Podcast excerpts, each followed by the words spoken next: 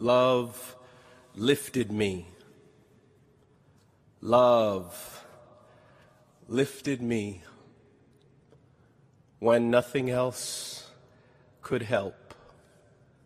Love, love lifted me. Let us pray.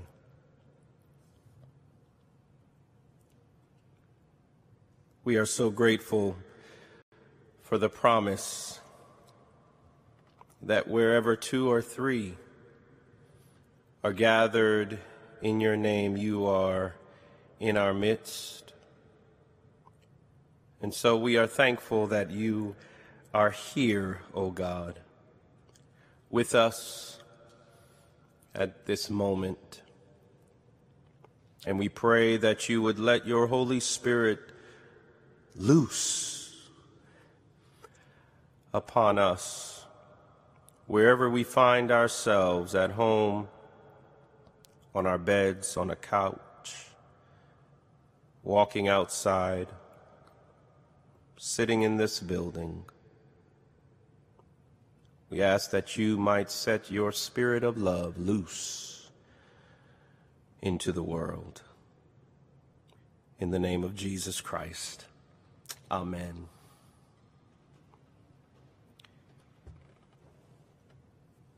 This sermon is based off of the Romans passage you heard this morning. We have so much debt. I'm not talking about our national debt, which is in the trillions, nor am I speaking about credit card debt due to high spending and high interest rates that you just can't seem to pay off. Nor am I speaking about college loans for which you still have 10 years to pay it all off. I'm talking about another kind of debt that we owe. We have so much debt to pay. I can hear the bold voices declaring in the silos of selfishness, I don't owe anyone anything. But you do. We do as human beings. It just hasn't taken root in our hearts as of yet. We are indebted. We may act as if we owe nothing. oh, we may act as if we own everything. Some act as if they are God. God of country, God of institutions, God of the law, God of human life. And so they feel free enough to take human life without a thought. This is the land of the free? Think again. We are enslaved by inhumanity. It has become more like the home of the cowardly because it takes more strength and restraint and courage not to do violence than to do it. The violence we've seen on the streets in Portland, Oregon, and Kenosha, Wisconsin, is vicious opposition to the love of God. And, brothers and sisters, that is our only debt. Owe no one anything except to love one another, Paul says. We owe each other love. Not erotic love, eros, or friendship love, philia, but God's love, agape, unconditional, unmerited, and to some rationally incomprehensible love. We are indebted to each other. And shooting at people, killing people, hurling physical objects like glass bottles or cans at people, driving cars through crowds over people are a revelation that we think we are owners, not owers. Peaceful protests are one thing, but violence against human beings is proof of the moral, spiritual hole in the heart of humanity. The problem is that we think we own one another when we actually owe each other. And before we get too uppity as Christians and point fingers at those people, we Christians can be just as violent, abhorrent, hate filled, ungodly like anyone else. Much violence throughout the history of the world has been done in the name of Christ. But we have so much debt to pay. We owe each other so much love. Love, a word that comes and goes, but few people really know what it really means to love somebody. Love is our only debt to each other and it fulfills the law. The law of love fulfills all law. The commandments, you shall not commit adultery. You shall not commit murder. You shall not steal. You shall not covet. And any other commandment are summed up in this word Love your neighbor as yourself. The law of love rules in the kingdom of God. I mean, you can have all of the thou shall nots you want framed and posted on a wall in a prominent place in your house or, or, or posted at the front entrance of a courthouse. But if you don't have love, we're just making noise like clanging cymbals, like ding dongs. Do you hear the clanging, the dinging, the ringing? They seem to be so loud these days. All the nots, not adultery, not murder, not stealing, not coveting, not you, not your race, not your gender, not your sexuality, not your political affiliation, not your America, not your church. All the nots are clanging so loud to drown out the love of God. And it is the one thing we owe each other love. So often we define ourselves and our commitments via negativa, by a negative way, by what we are against. we are not for adultery, not for murder, not for stealing, not for coveting. But that doesn't tell anyone anything about what you are for. Rather, here in Romans, the Apostle Paul shows us that shows us what and who we should be for. He presents love via positiva, in a positive way. Love one another. Love your neighbor as yourself. Love is for the other. Notice it's not defined according to what it is against or with a not. It is presented by what it is for and it is for you, me, all of humanity. Love one another. It's our only debt. What are you for? Who are you for?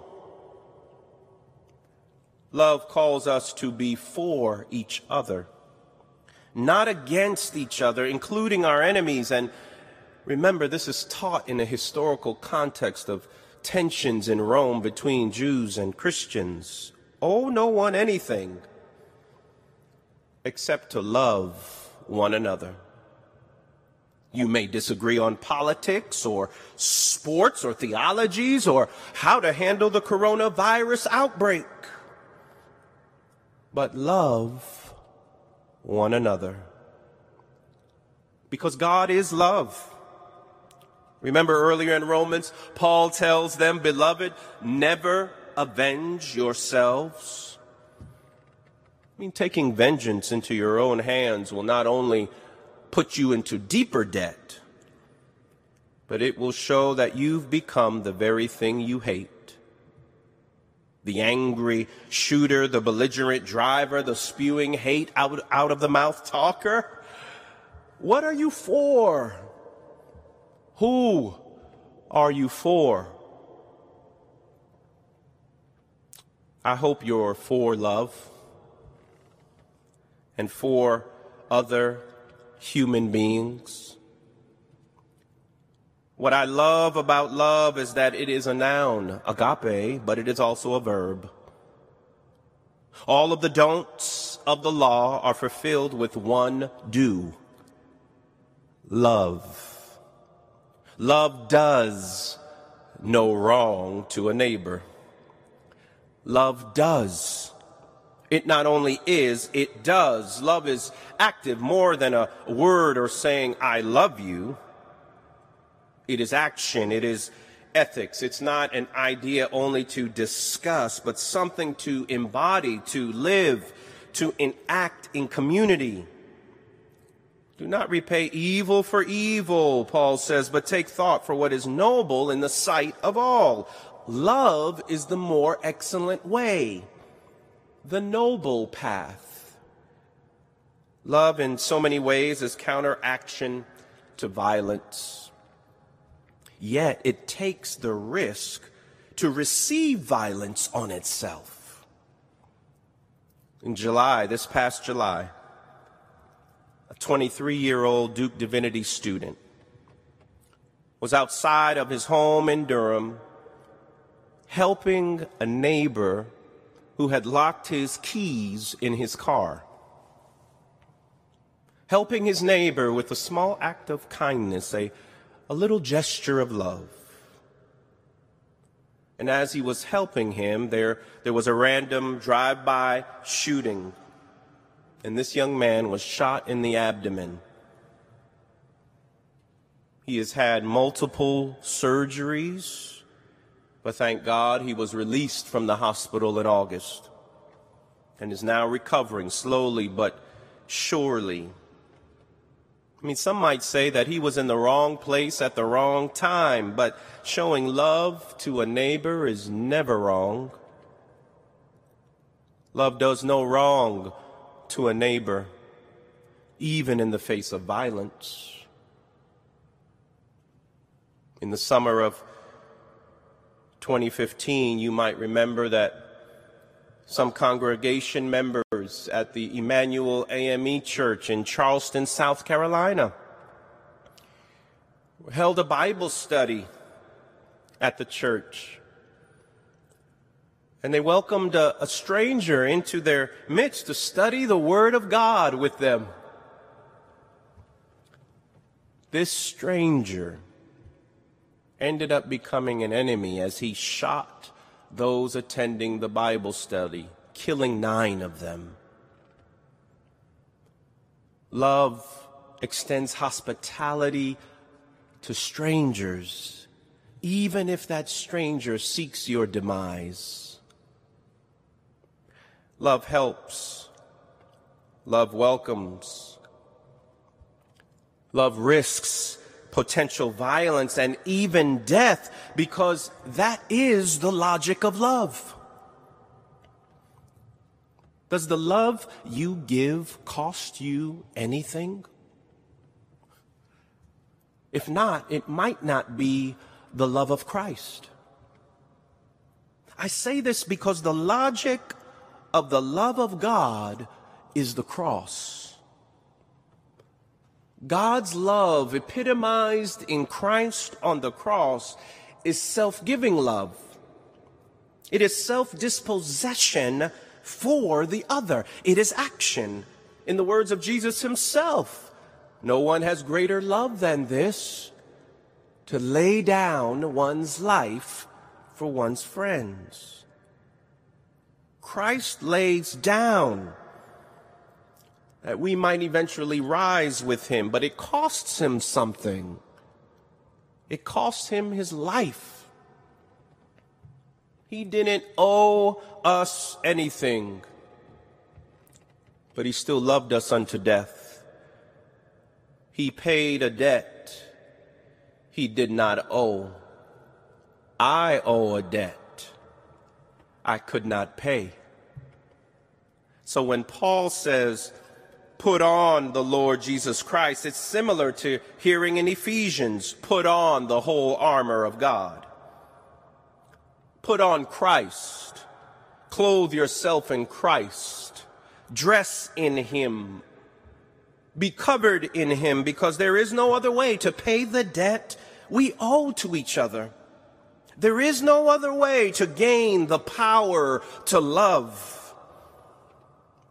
We can only love God's way when we put on Christ all over our lives, from the top of our heads to the soles of our feet. And when we are covered with Jesus Christ, we live his life of love, even if it nails us to a cross for our neighbors even if it gets us shot as we love.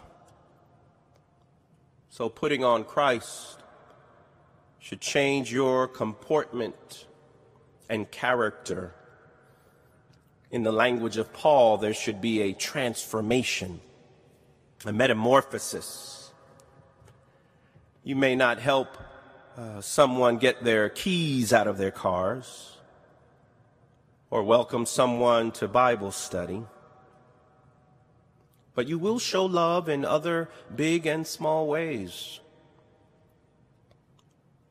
In her book, Bird by Bird, Anne Lamott tells of a story of an eight year old boy who had a younger sister who was diagnosed with leukemia and she was dying because of it.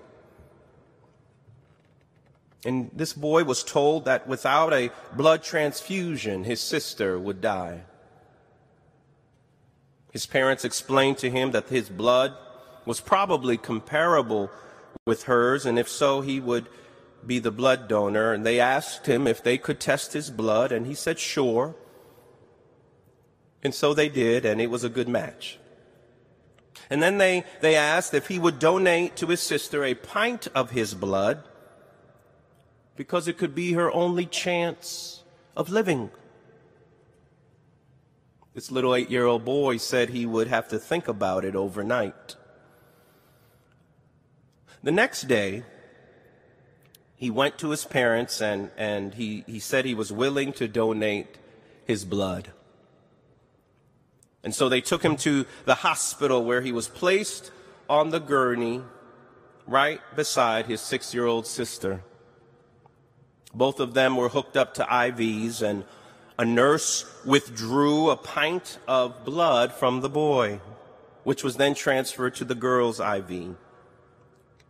The boy lay on his gurney in silence while the, the blood dripped into his sister. Until at a moment the, the doctor came over to, to see how he was doing. And in that moment, this little boy opened his eyes and asked the doctor, How soon until I start to die? This is the logic of love. How soon until I start to die? Love calls us to come and die. Love is a self giving verb,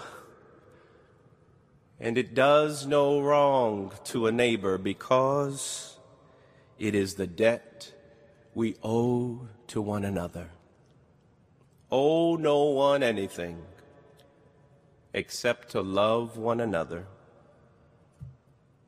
We owe each other we do not own one another. Now is the moment to wake from sleep, Paul says. Now is the moment to be woke to the love of God, even if it kills you.